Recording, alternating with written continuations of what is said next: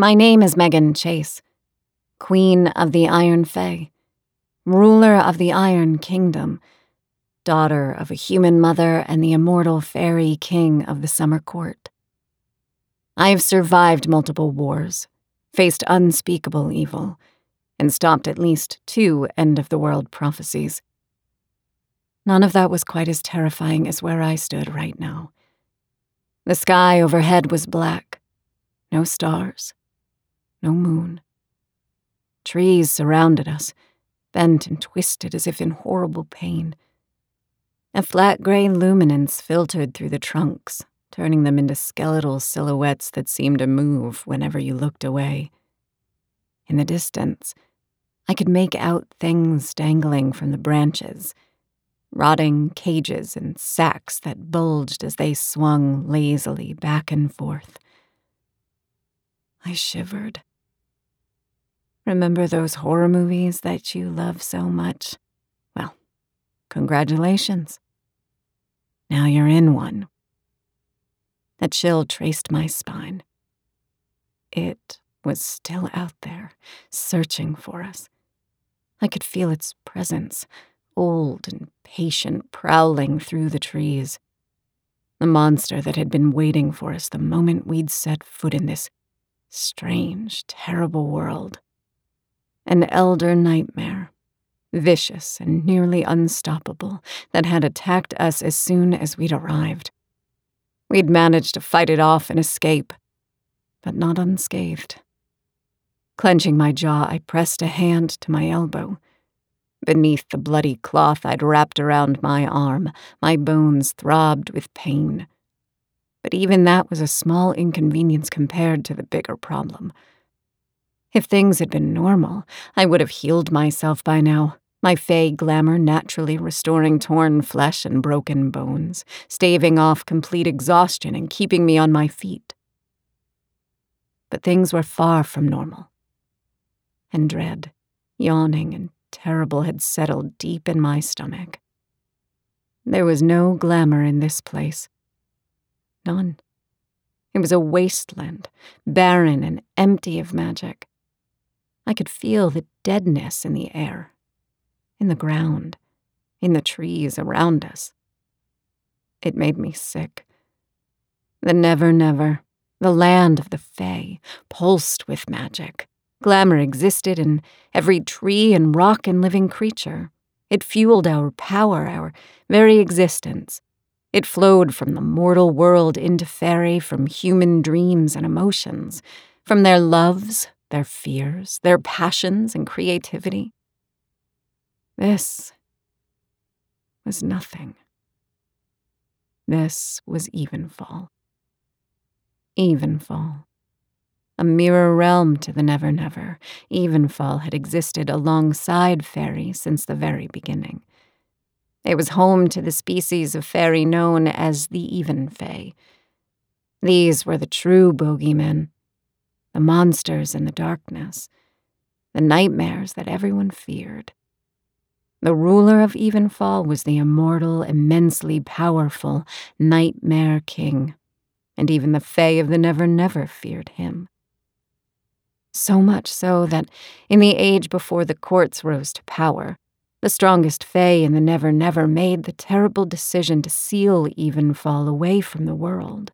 Worse, they erased all memories that Evenfall, the Nightmare King, and the Even Fae had existed at all. Cut off from the glamour of the real world in the Nevernever, the Fae of Evenfall were doomed to slowly fade into non existence. Starving and forgotten, the Nightmare King fell into a coma like sleep, and the Fae of Evenfall vanished from the world. Until recently, when the Even had begun appearing again. No one knew how or why, though it was suspected that the rising anger, division, and hatred in the world had been strong enough to reach the Nightmare King in his sleep. We, myself, Ash, Puck, Grimalkin, and Nyx, had been called to a place known as Insight, where it was rumored that the Even Fae had been gathering. Deep beneath the building, we'd found a circle of Even Fae attempting to raise the Nightmare King from his slumber. We intervened, only to discover we'd been tricked. Destroying the seal did not stop the ritual as we'd hoped. Instead, it tore open the way to Evenfall. And every fairy on this side of the Nevernever, summer, winter, iron, and forgotten alike, now remembered Evenfall and the Nightmare King. With the opening of the seal, the Nightmare King had stirred. He was waking up. And if he did, he would take his revenge on the Nevernever and the Fae who'd sealed off his world. The lady and her circle, those fairies of old, were no longer alive. But the Nightmare King wouldn't care. He had gone mad in his dreams and would destroy the Nevernever, the courts, and possibly the real world as well. We had to stop him, even if the Nightmare King was unkillable and our own powers were greatly diminished in his realm, even though it meant traveling into Evenfall itself and seeing the exact horrors that awaited us on the other side. A world with no glamour, a realm of nightmares where the Fae were starved, twisted creatures from mankind's darkest emotions where the king's own nightmares had taken form and now roamed the land, preying on all they encountered. Somehow, we had to cross this nightmare world, find the Nightmare King, and either put him back to sleep or. or what? I frowned at my own thoughts. I didn't like the idea of killing him. What would happen to Evenfall if we did? What would happen to the rest of the Even Fae? I didn't know exactly what we would do when we found him. Just knew that it was up to us, again, to save our world from destruction. Even though we had no magic here. I sensed his presence behind me before his strong but gentle touch warmed my back. Leaning into the caress, I glanced up Ashlyn Darkmere Talon, former prince of the Winter Court, and my husband, gazed solemnly over my shoulder into the woods. His silver eyes scanned the shadows between the trunks, ever alert for threats, though the hand against my back was of silent support. I wanted to lean into him, to close my eyes and forget this terrible place existed, but I couldn't. A queen had to remain strong, even if the only ones to see it were her family and closest friends. I was the Iron Queen. In this empty world bereft of glamour and magic, I had to give them hope. It's still out there, Ash murmured behind me. I nodded. I haven't seen or heard it in a while, but I'm sure it's still stalking us. The nightmare had chased us for a while after we had fled, or rather, when Keirran finally convinced the rest of us to retreat. It was not in the Iron Queen's nature to run away, even less so for a warrior son of winter and the infamous jester of the summer court. Ash, Puck, and I probably would have fought the creature until we killed it or it tore us apart. But the Forgotten King had reminded us that we had an important mission to accomplish if we died here, there would be no one to stop the Nightmare King from waking up, and the Nevernever, and possibly the real world as well, would be doomed. Realizing this, we finally retreated and eventually lost the nightmare in the twisted forest surrounding us. I didn't like running away. Rulers of Fairy did not give ground to their enemies, and I hated the fact that I was weak now. But Keirran had been right. Our mission was too important to waste time fighting. We were here to stop the Nightmare King and save the Nevernever, and somehow we would do that, with no glamour, no allies, and no idea of how to accomplish anything. Has Nyx returned yet? Ash asked, interrupting my bleak musings. I shook my head. Not yet. The Even Fairy had left several minutes ago to scout the area, hoping to spot the elder nightmare before it found us. Nyx was unmatched at remaining unseen, and this was her world. We would have a better chance of avoiding the monster if we knew exactly where it was. Cool fingers slid over my arm, brushing my elbow. Come inside, Ash urged. Nyx will be back when she's ready. There's nothing we can do until then. Yeah. I sighed and let him lead me back into the cave. It wasn't a large cavern, just a hole carved into a hillside, but it was sandy and dry, and most important, free of anything living in it. A reddish orange fire burned sullenly in the center of the cavern, lighting the interior. Puck sat cross legged in front of it, feeding twigs into the flames.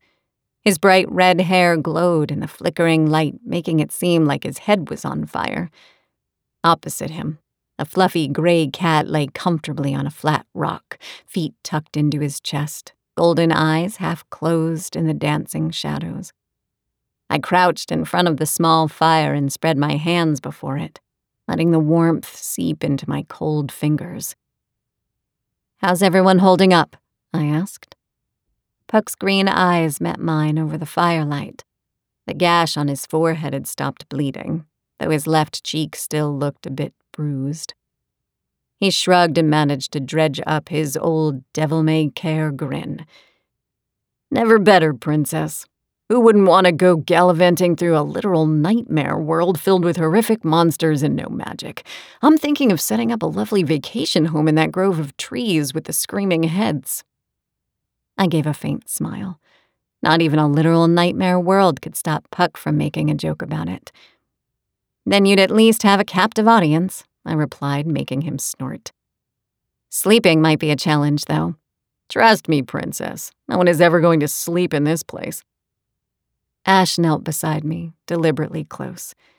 I resisted the urge to lean into him. You managed to get a fire going, at least, he observed. Yeah. Puck snapped his fingers, and a tiny flame appeared over his thumb for a split second before he snuffed it out by virtue of being me. This is it, though. This is how much glamour I have left, and it ain't a lot. What about you two? Ash shook his head. Mine is gone, he said grimly. I used the last of it fighting the nightmare. Princess? I sighed. The same, I admitted. It took nearly everything I had to reseal the portal to Evenfall. I have maybe enough for one more big attack, and then everything will be drained completely. I know Keirran is in the same boat. I'm not sure about Nyx. So we have no magic, Puck said. No glamour, no power. And we are in the literal plane of fairy hell.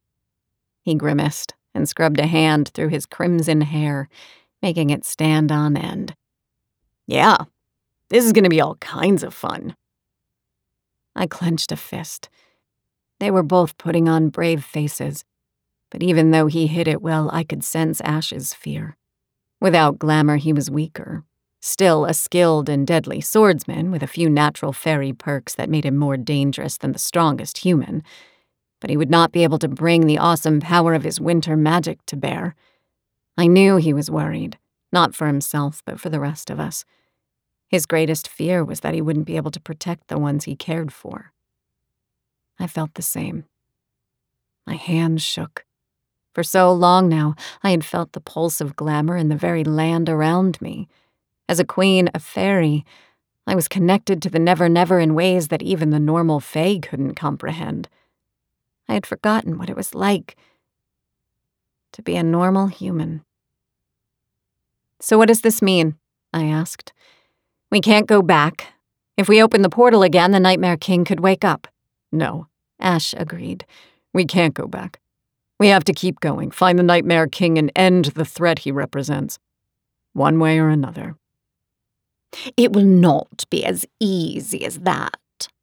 On the rock, Grimalkin raised his head, blinking slowly. Evenfall has been cut off from the glamour of the real world in the Nevernever. The cat explained, I am not even sure how the realm has survived this long and not faded away, much less the even Fae themselves. But there is no natural glamour here, which means you will not be able to draw on the land to heal yourselves or fuel your powers. How do you propose to face the many nightmares you will encounter, much less the Nightmare King himself?